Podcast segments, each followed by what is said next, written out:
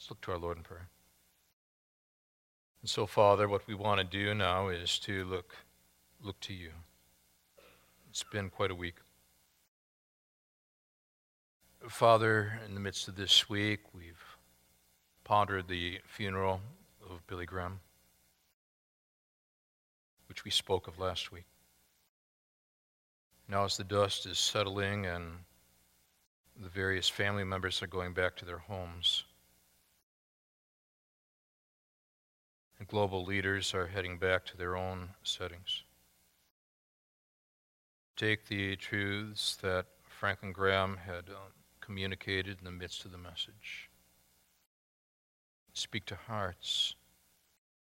And if there were those attending or those that were watching and streaming of the broadcast, I pray that they have done a turnaround and put faith and trust in Christ as Lord and Savior which is our prayer this morning. For anybody that comes here spiritually curious, so glad they're here.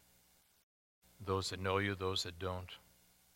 I pray that there is open arms here as we seek to communicate truth and love from no matter which town people come from. There's a wide range of towns of this church. Minister points of need. So, Father, what we're asking now is that once again you would warm these hearts you would engage these minds, you would shape these wills. Come here, Father, again now to see Jesus, Him only. And we're praying these things again now in, in Jesus' name. Amen. At least twice a week, I try to stay up a little later and read biographies or autobiographies because I find so much wisdom that's found in reading of the way in which lives unfold. It's late night reading. I was doing that again this past week, and I was reading from the autobiography of Margaret Thatcher. I think Esther would have liked Margaret Thatcher, don't you? She was the prime minister, you see, of Great Britain. And in her autobiography, there's got this, she has this one particular chapter that's entitled no time to go wobbly, quote unquote. And the chapter begins that on the morning of Wednesday, 1st of August 1990, she makes her way from Heathrow Airport in London to Aspen, Colorado. When 2 a.m. Kuwaiti time on Thursday, the 2nd of August, Iraq carried out a full scale military invasion, though claiming that was an internal coup and assumed total control. In her autobiography, she tells us that she had made her way to Aspen and was awaiting the arrival of President Bush. He would come later that morning. Quote, as is my wont, I set about arguing through the whole problem with his leaders, and by the end had defined the two main points. By the time I was due to meet him at the main ranch, I was quite clear what must be done. Fortunately, the president began by asking me what I thought. I told him my conclusions in the clearest and most straightforward terms. First, aggressors must never be appeased. We learned that to our cost in the 1930s, leading into World War II. Second, if Saddam Hussein were to cross the border into Saudi Arabia, he could go right down the Gulf in a matter of days he would then control 65% of the world's oil reserves and could blackmail us all. Not only did we have to move to stop the aggression, therefore, we had to stop it quickly, and I thought of Esther. For in making these two points, I felt that experience as well as instinct enabled me to trust my judgment. We would have to stop the aggression. We would have to stop it quickly. And that's what chapter 7 is all about. What fascinates us here is that Margaret Thatcher speaks of the need to be able to address the threat of evil in that chapter. And what I want to do with you this morning is to go where oftentimes topical messages around the nation don't go, into the harder topics, the themes of the scriptures. And today we're going to deal with the idea of evil. And why did Jesus say in his Lord's Prayer, deliver us from evil? What I want to do with you is look very carefully at this seventh chapter now and to draw up three significant usages here. Usages, the means, the ways, the hows by which God equips us when evil is threatening. Maybe at a personal level, maybe at a national level, maybe at a global level. Let's dig in.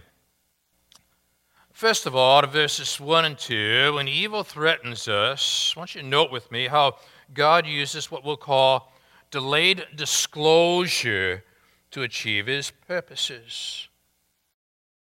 Now, you would have thought thus far that Queen Esther would have flexed her muscles and said, I'm the queen.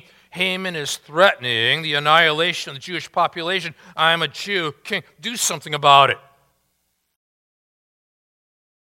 What strikes me is that she is utilizing what we will call this morning wisdom in the realm of delayed disclosure.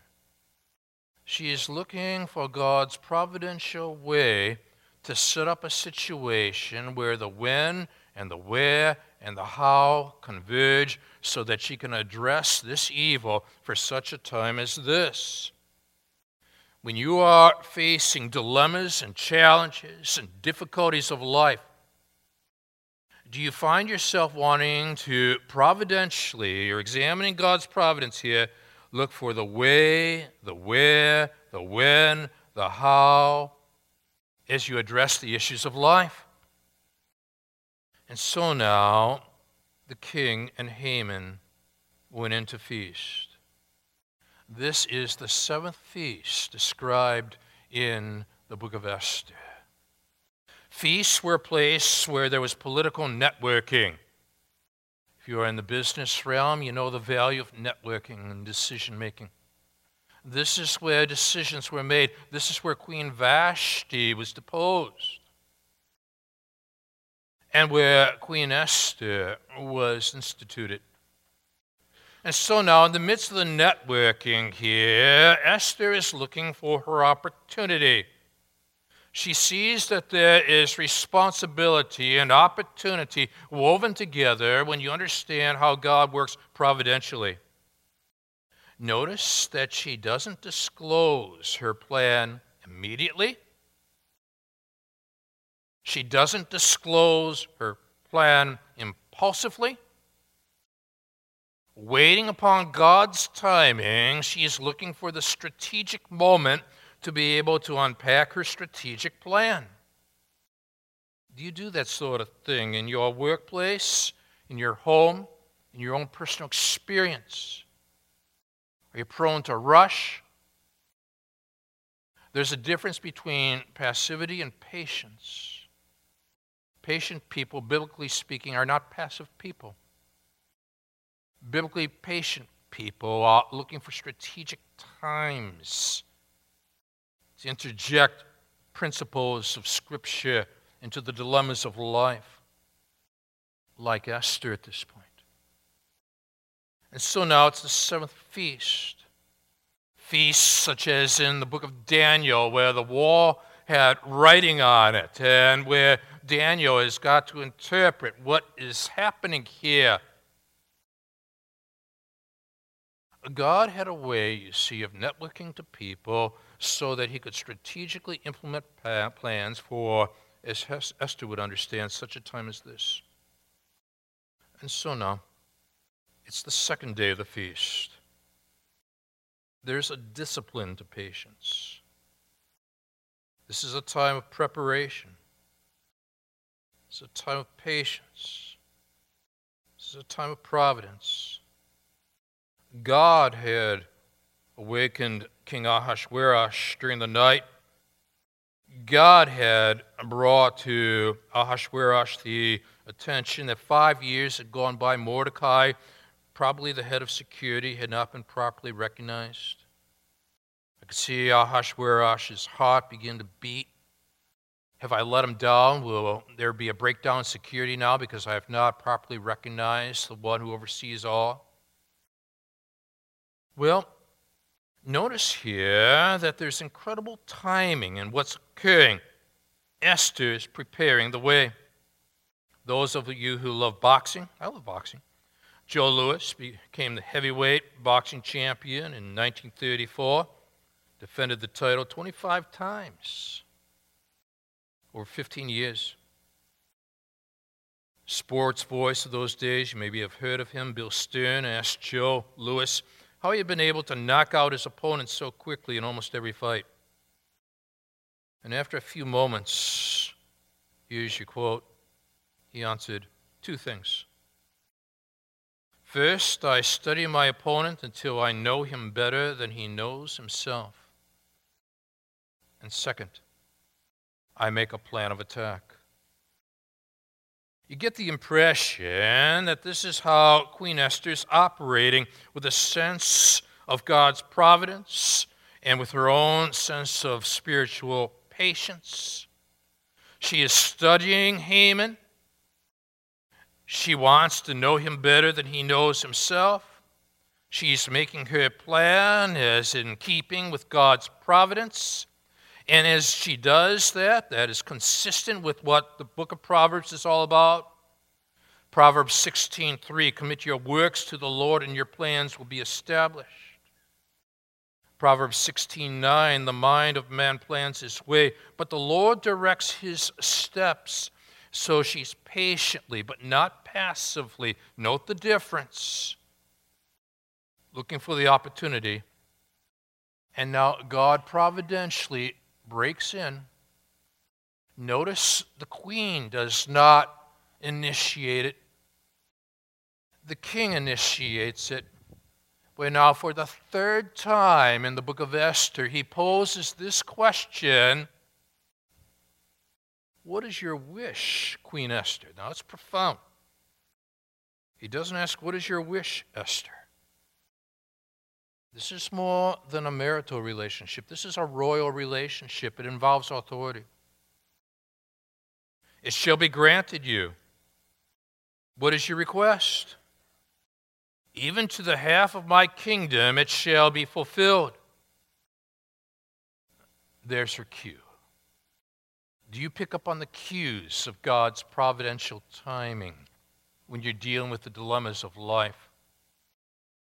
Cindy Casper writes It was quite a few months before I realized that what I thought was a coincidental meeting had been good timing on my future husband's part.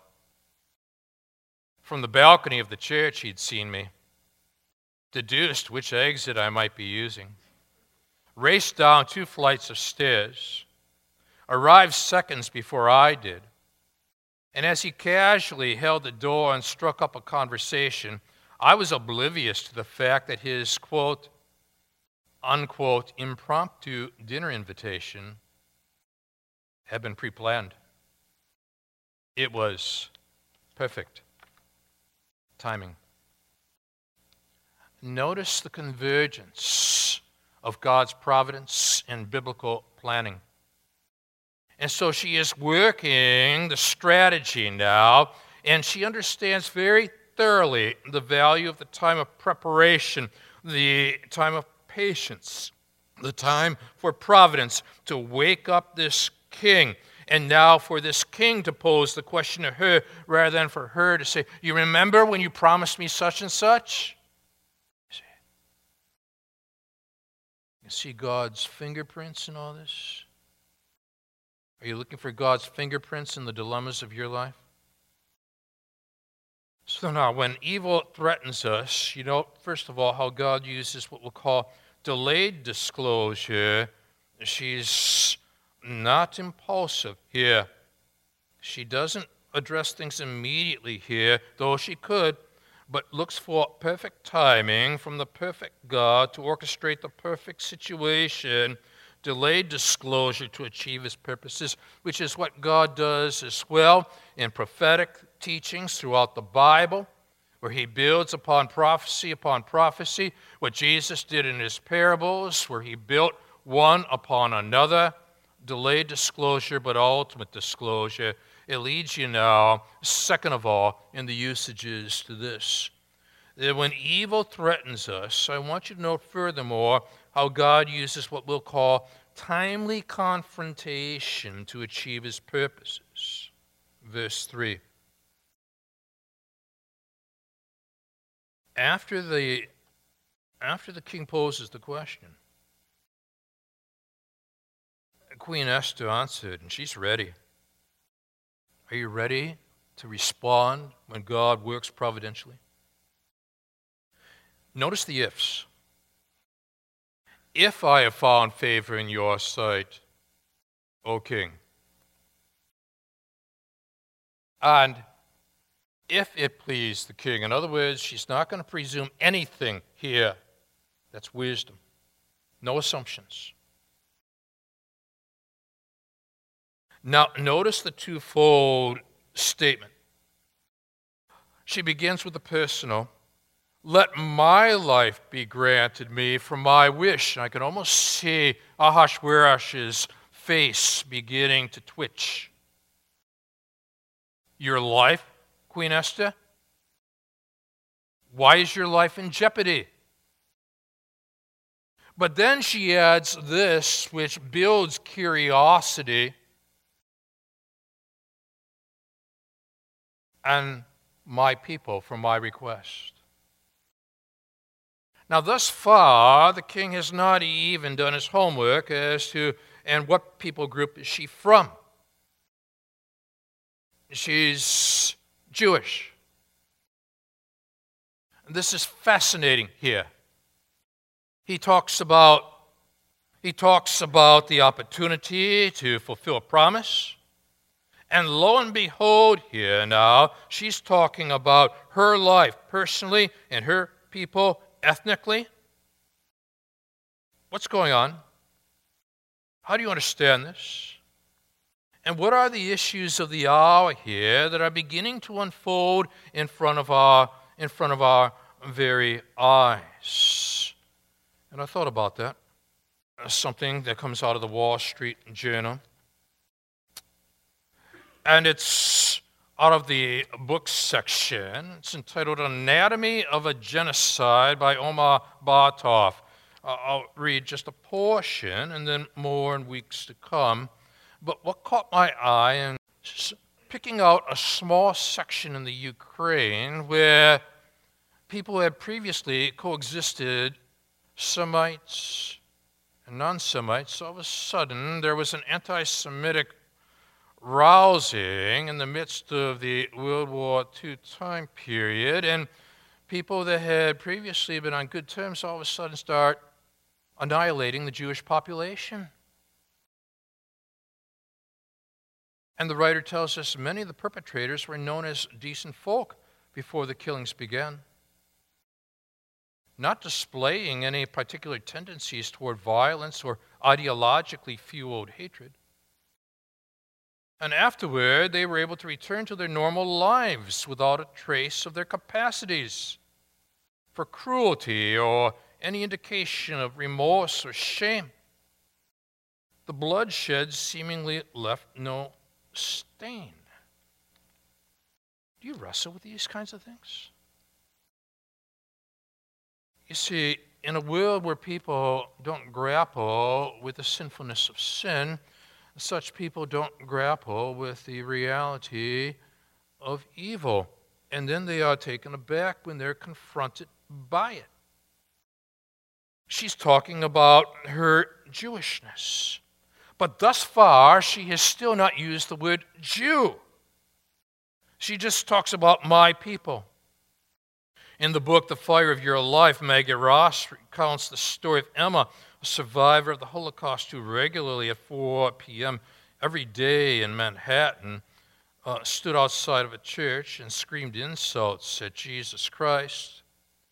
Till finally, one of the pastors went outside and said to Emma, Well, why don't you go inside and tell him? And she disappeared into the church. An hour went by, and the pastor, concerned, decided to look in on her. He found her in the sanctuary, prostrate before the cross, absolutely still. And reaching down, he touched her shoulder. She looked up with tears in her eyes and said quietly, After all, he was a Jew, too. You begin to ponder the way in which God has preserved his plan of the Jews to bring Christ into the world. And then God has preserved the Jews for the second coming of Christ. My wife has some Ashkenazi Jewishness in her. And so she likewise has got to be able to think through the way in which God, in his preserving ways, has worked out this plan. Well, now, in verse 5, King Ahasuerus said to Queen Esther,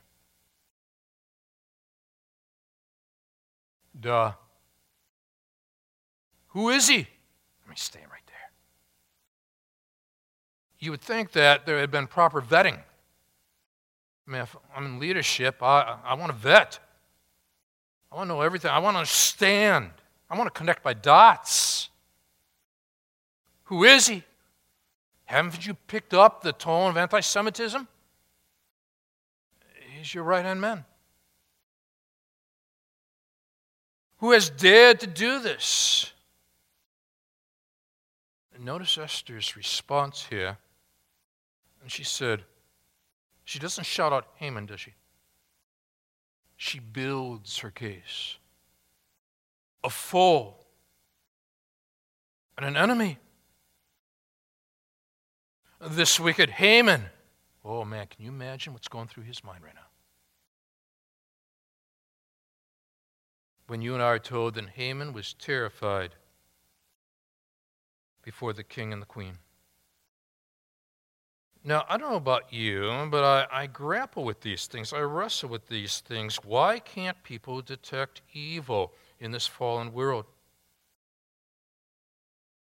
When Pam and I were leaving the movie that I alluded to a few weeks ago, The Darkest Hour, what was running in my mind when I went in to see the movie initially was why was it that Prime Minister Neville Chamberlain could not recognize the evil intent of Hitler while the next Prime Minister, Winston Churchill, could?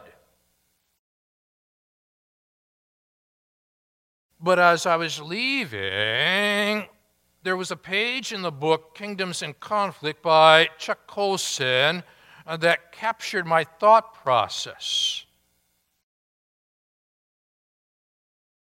He said, first of all, there was great revulsion in England over the senseless butchery of trench warfare in the First World War. The country had little stomach to fight again. Chamberlain himself had lost a cousin, his closest friend, and he had never stopped grieving. But now listen carefully. A second factor why Chamberlain did not recognize evil Chamberlain had grown up in a tight knit Unitarian family that rejected the Christian belief in Christ's divinity and humanity's sinfulness. Preferring to place faith in the innate supposed goodness and reasonableness of man. And influential Britons of all backgrounds were infected by this thinking. Hitler gave Chamberlain more than adequate evidence that he was evil Yet the prime minister could not, would not see it. Now, what you and I ponder at this point is this. Certainly, when we go to the polls to vote year by year, one of the questions we've got to ask ourselves is people on the slate, do they have a comprehension of what constitutes evil? Because laws of prevention in this land and court, the courts are there for purpose to maintain a sense of justice. In Hitler's Germany, his justice was injustice. Do people understand the significance of all this? These are the questions I was ruminating over as I left that theater.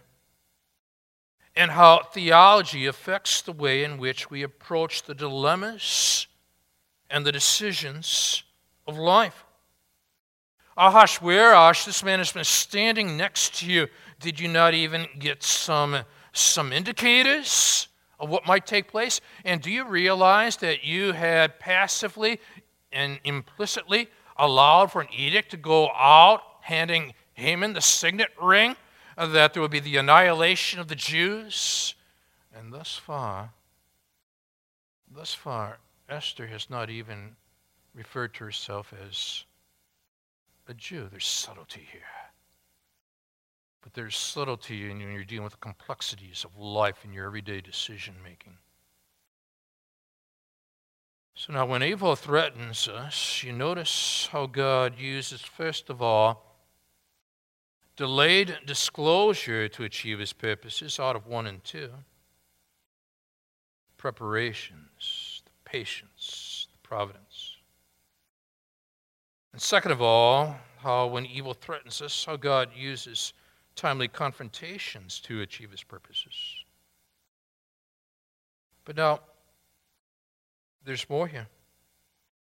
Because, thirdly, when evil threatens us, I want you to note with me how God uses what I'm going to call sudden turnarounds to achieve his purposes. Verse 7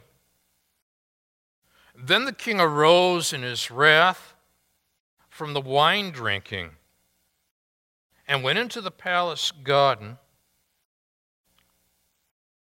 But Haman stayed to beg for his life from Queen Esther. Pause.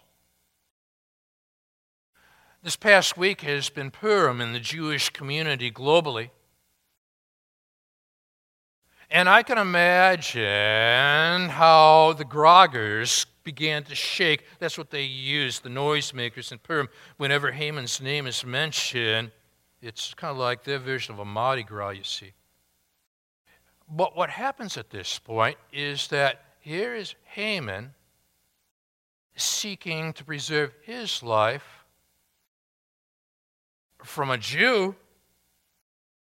when all along he has been positioning himself to take life from the Jews.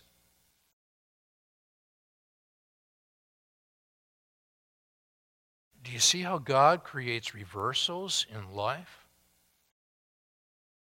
And how patience and planning can fit under the realm of providence? Well, now, he saw that harm was determined against him by the king.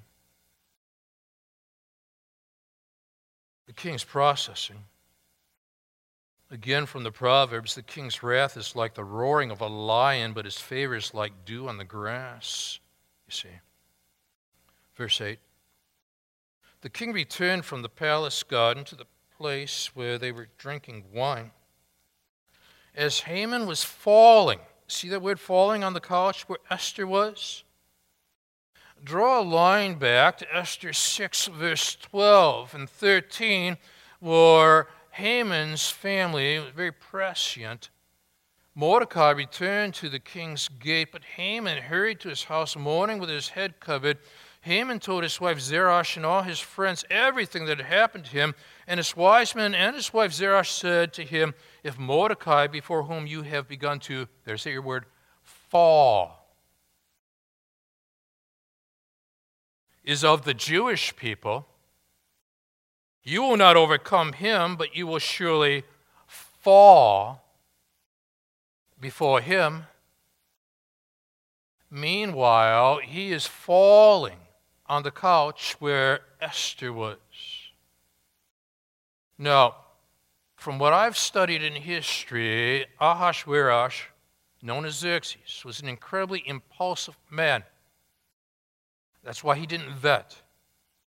Likewise, it's how he conducted military affairs. It's why he lost the Bay of Salamis in 480 BC.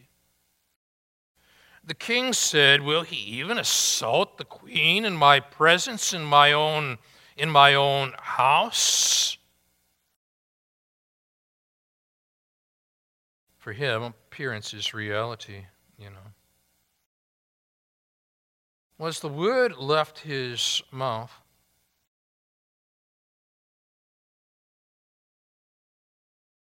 As the word left the mouth of the king, they covered Haman's face. Which is ironic again, and I can hear it in the synagogues this past week. Because back in chapter 6, verse 12, when Mordecai returned to the king's gate, Haman hurried to his house mourning with his head covered. Now he finds his head being covered when in verse 9, one of the eunuchs comes up with this idea Moreover, the gallows that Haman had prepared for Mordecai, whose word saved the king, is standing at Haman's house 50 cubits high. And the king said, Hang him on that. And so they hanged Haman on the gallows that he had prepared for Mordecai and then the wrath of the king abated. Now, some of you, some of you might recall an event that occurred in 1962. Most of you don't. But in 1962, Adolf Eichmann was found in South America Eichmann had overseen the extermination camps during World War II, the annihilation of the Jews. And so the Israeli secret services, known as the Mossad, they're brilliant, first rate, made their way into Argentina. It's a story worth reading online. Got him on a plane and flew him to Israel, where he was put on trial war trials. Subsequently, he was hanged. In his poignant book, Deliver Us from Evil, Ravi Zacharias records a bit of the scenario and sees the linkage between Eichmann in 62 and where Haman is positioned in the book of Esther. Similarities and differences. Adolf Eichmann went to the gallows with great dignity.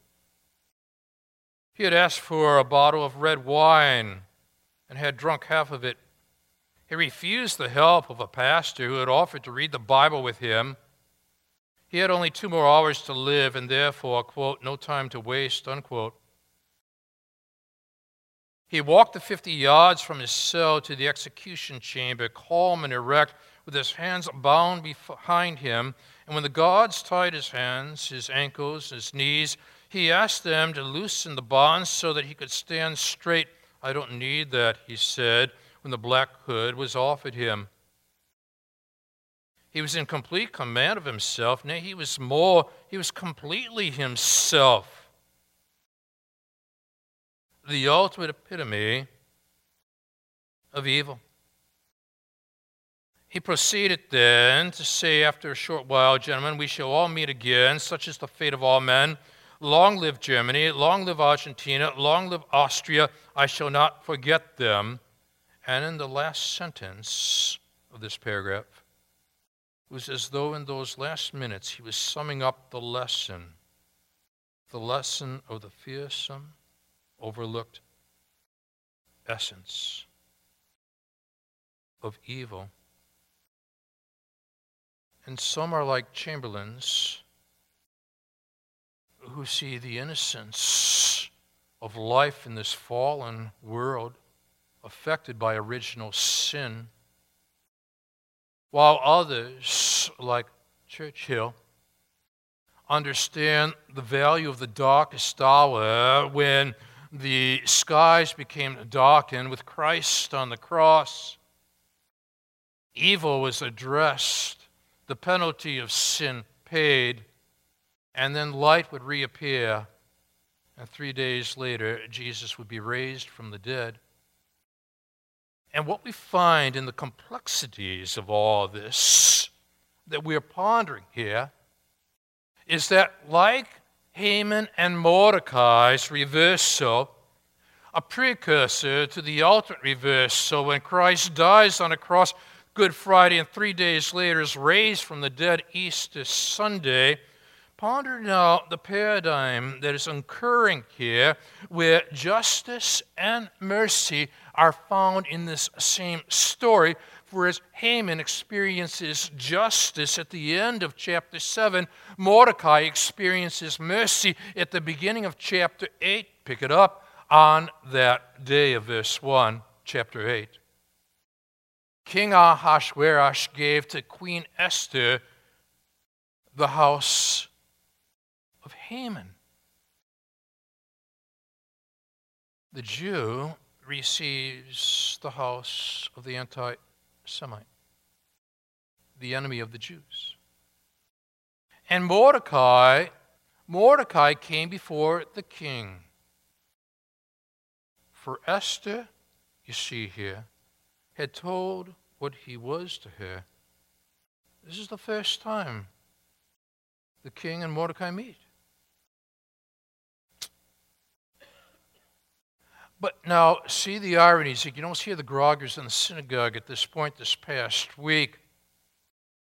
Where the ultimate irony, the king took off his signet ring. He had been complicit, you know, giving that ring to Haman and gave it to Mordecai. And now you see how justice and mercy under God's providential workings are not contradictory but complementary helping us to better understand the cross of Jesus Christ, where justice comes down upon sin and mercy is given to the sinner. He gave it to Mordecai, she gives it to Mordecai, and Esther, irony of ironies, who was raised by Mordecai as an orphan. Esther set Mordecai over the house of Haman And I think what Esther would want to say to you and to me in the midst of this fallen world is hey, this is no time to go wobbly. Recognize original sin. Don't be shocked by what you see globally, nationally, and so on when it comes to the tragedies of life. But don't take on the naivety of a Chamberlain, deal with the real realities that are found in the scriptures, become like a Churchill at that point, stand strong, and continue to live for Jesus for such a time as this. Let's stand together.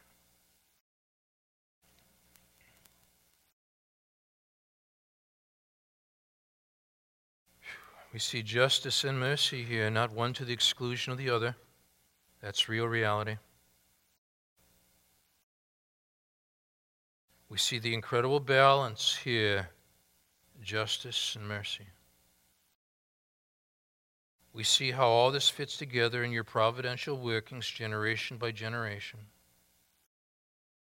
We see what Hitler viewed as the Jewish problem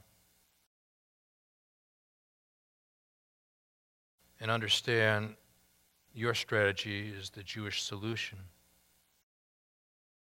where Jesus, born a Jew, entered into this world facing the threats of anti Semitism by a King Herod, would go to the cross where King of the Jews was placed over his head and die in our place for our sins.